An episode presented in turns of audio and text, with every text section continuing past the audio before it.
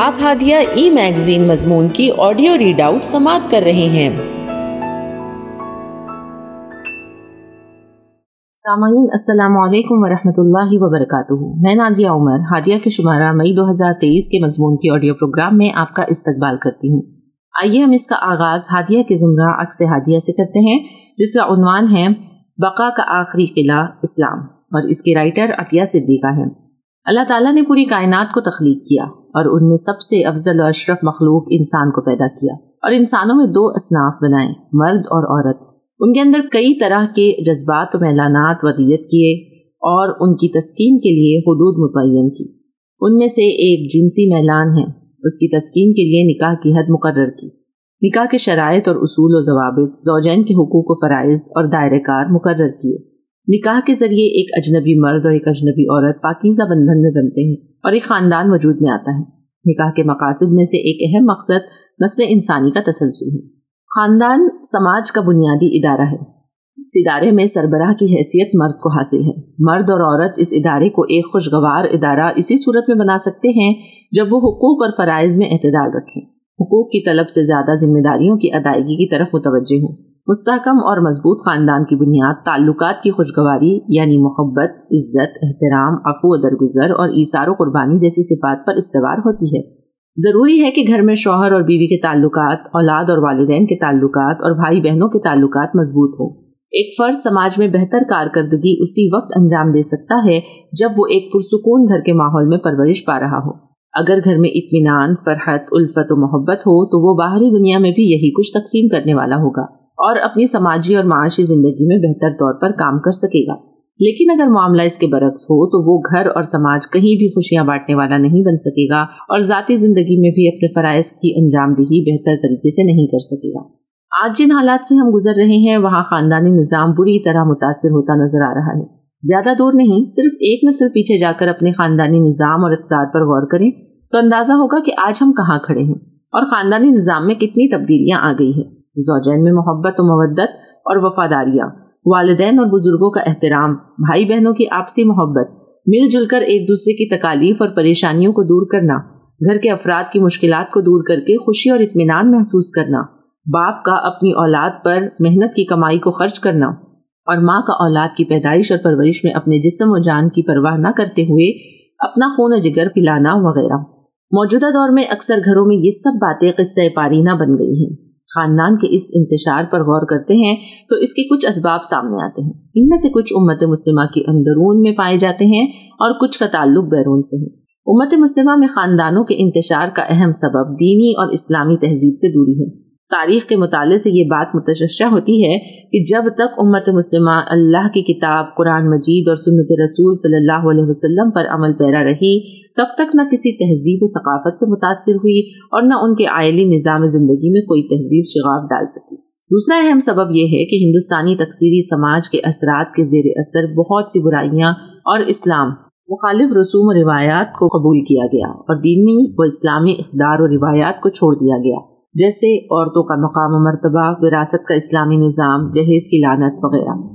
تیسرا اہم سبب جس نے امت مسلمہ کے خاندانی نظام کو درہم برہم کیا، وہ دینی تعلیمی نظام سے دوری اور مغربی تعلیمی نظام کو اپنانا ہے۔ جس میں مرکزیت نہ انسان کو حاصل ہے اور نہ اللہ کو، بلکہ اس کا اصل کام سرمایہ داروں کے لیے ورک فورس تیار کرنا ہے۔ آج ہمارے معاشرے کی تہذیبی اقدار کو متاثر کرنے میں اسی تعلیمی نظام اور اس سے بننے والی سوچ کا بڑا دخل ہے۔ اس کے علاوہ کچھ ایسے اسباب ہیں جن کا تعلق عالمی سطح پر ہونے والی سرگرمیوں اور نظریات سے ہے جس میں سرمایہ داری، مادیت اور انفرادیت وغیرہ ہیں۔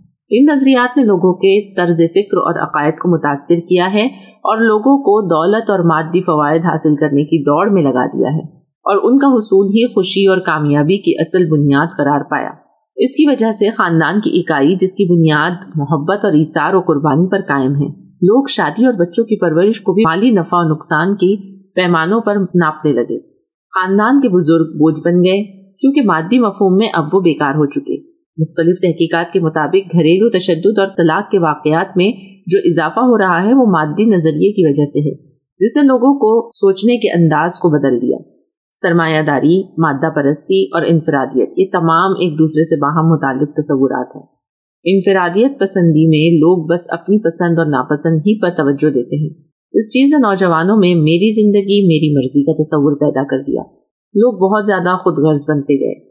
والدین، اولاد اور دوسرے رشتہ داروں کو ایک پریشانی سمجھنے لگے۔ جدید دنیا کی ایک اور نظریاتی بنیاد پرمسونیس یا اباہیت پسندی ہے۔ اس نظریے کے مطابق ہر وہ چیز جائز ہے جو انسان کو لذت اور خوشی سے ہمکنار کرتی ہے یا دل اس کی طرف راغب ہوتا ہے۔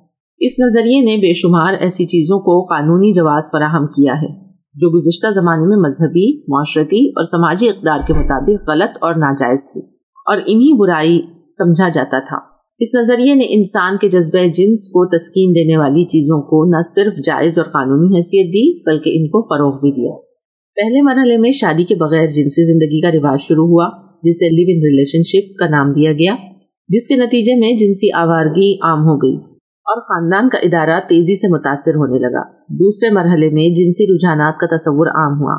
فلسفیوں نے اسے انصاف اور مساوات کے تصور سے جوڑ ڈالا۔ کہا گیا کہ جنسی تعلق مرد اور عورت کے درمیان ہو، یہ ضروری نہیں، بلکہ مرد اور مرد یا عورت اور عورت کے درمیان بھی قائم ہو سکتا ہے۔ بلکہ مرد اور مرد یا عورت اور عورت مل کر ہم جنس خاندان بنا سکتے ہیں۔ اب تیسرے مرحلے میں مشینوں اور مصنوعات کے ساتھ جنسی تعلق کی ہمت افزائی کی جا رہی ہے جنسی کھلونے اور اس مقصد کے لیے بنائے گئے روبوٹ اب مغربی معاشروں میں ہی نہیں، بلکہ مشرقی معاشروں میں بھی عام ہونے لگے ہیں۔ ان سب بےحدہ تصورات اور رواجوں کا نتیجہ یہ نکلا کہ خاندانی نظام پوری طرح تباہ ہو گیا۔ خاندان کا خاتمہ انسانی تہذیب ہی کا نہیں، بلکہ انسانی نسل کا خاتمہ ہے۔ ان حالات کے پس منظر میں قرآن مجید کی صورت النساء کی آیت نمبر 119 ذہن میں گونجتی ہے جہاں شیطان نے اللہ تعالیٰ سے آدم کی تخلیق کے وقت کہا تھا، فَلَيُغَيِّرُنَّ خَلْقَ اللَّهِ یعنی یقیناً خدائی ساخت میں رد و بدل کروں گا۔ آیت کے اس حصے کی تفسیر میں مولانا مودودی رحمۃ اللہ علیہ تفہیم القرآن میں لکھتے ہیں کہ انسان کسی چیز سے وہ کام لے جس کے لیے خدا نے اسے پیدا نہیں کیا اور کسی چیز سے وہ کام نہ لے جس کے لیے خدا نے اسے پیدا کیا ہے۔ بالفاظ دیگر، وہ تمام افعال جو انسان اپنی اور اشیاء کی فطرت کے خلاف کرتا ہے اور وہ تمام صورتیں جو وہ منشاء فطرت سے گریز کے لیے اختیار کرتا ہے۔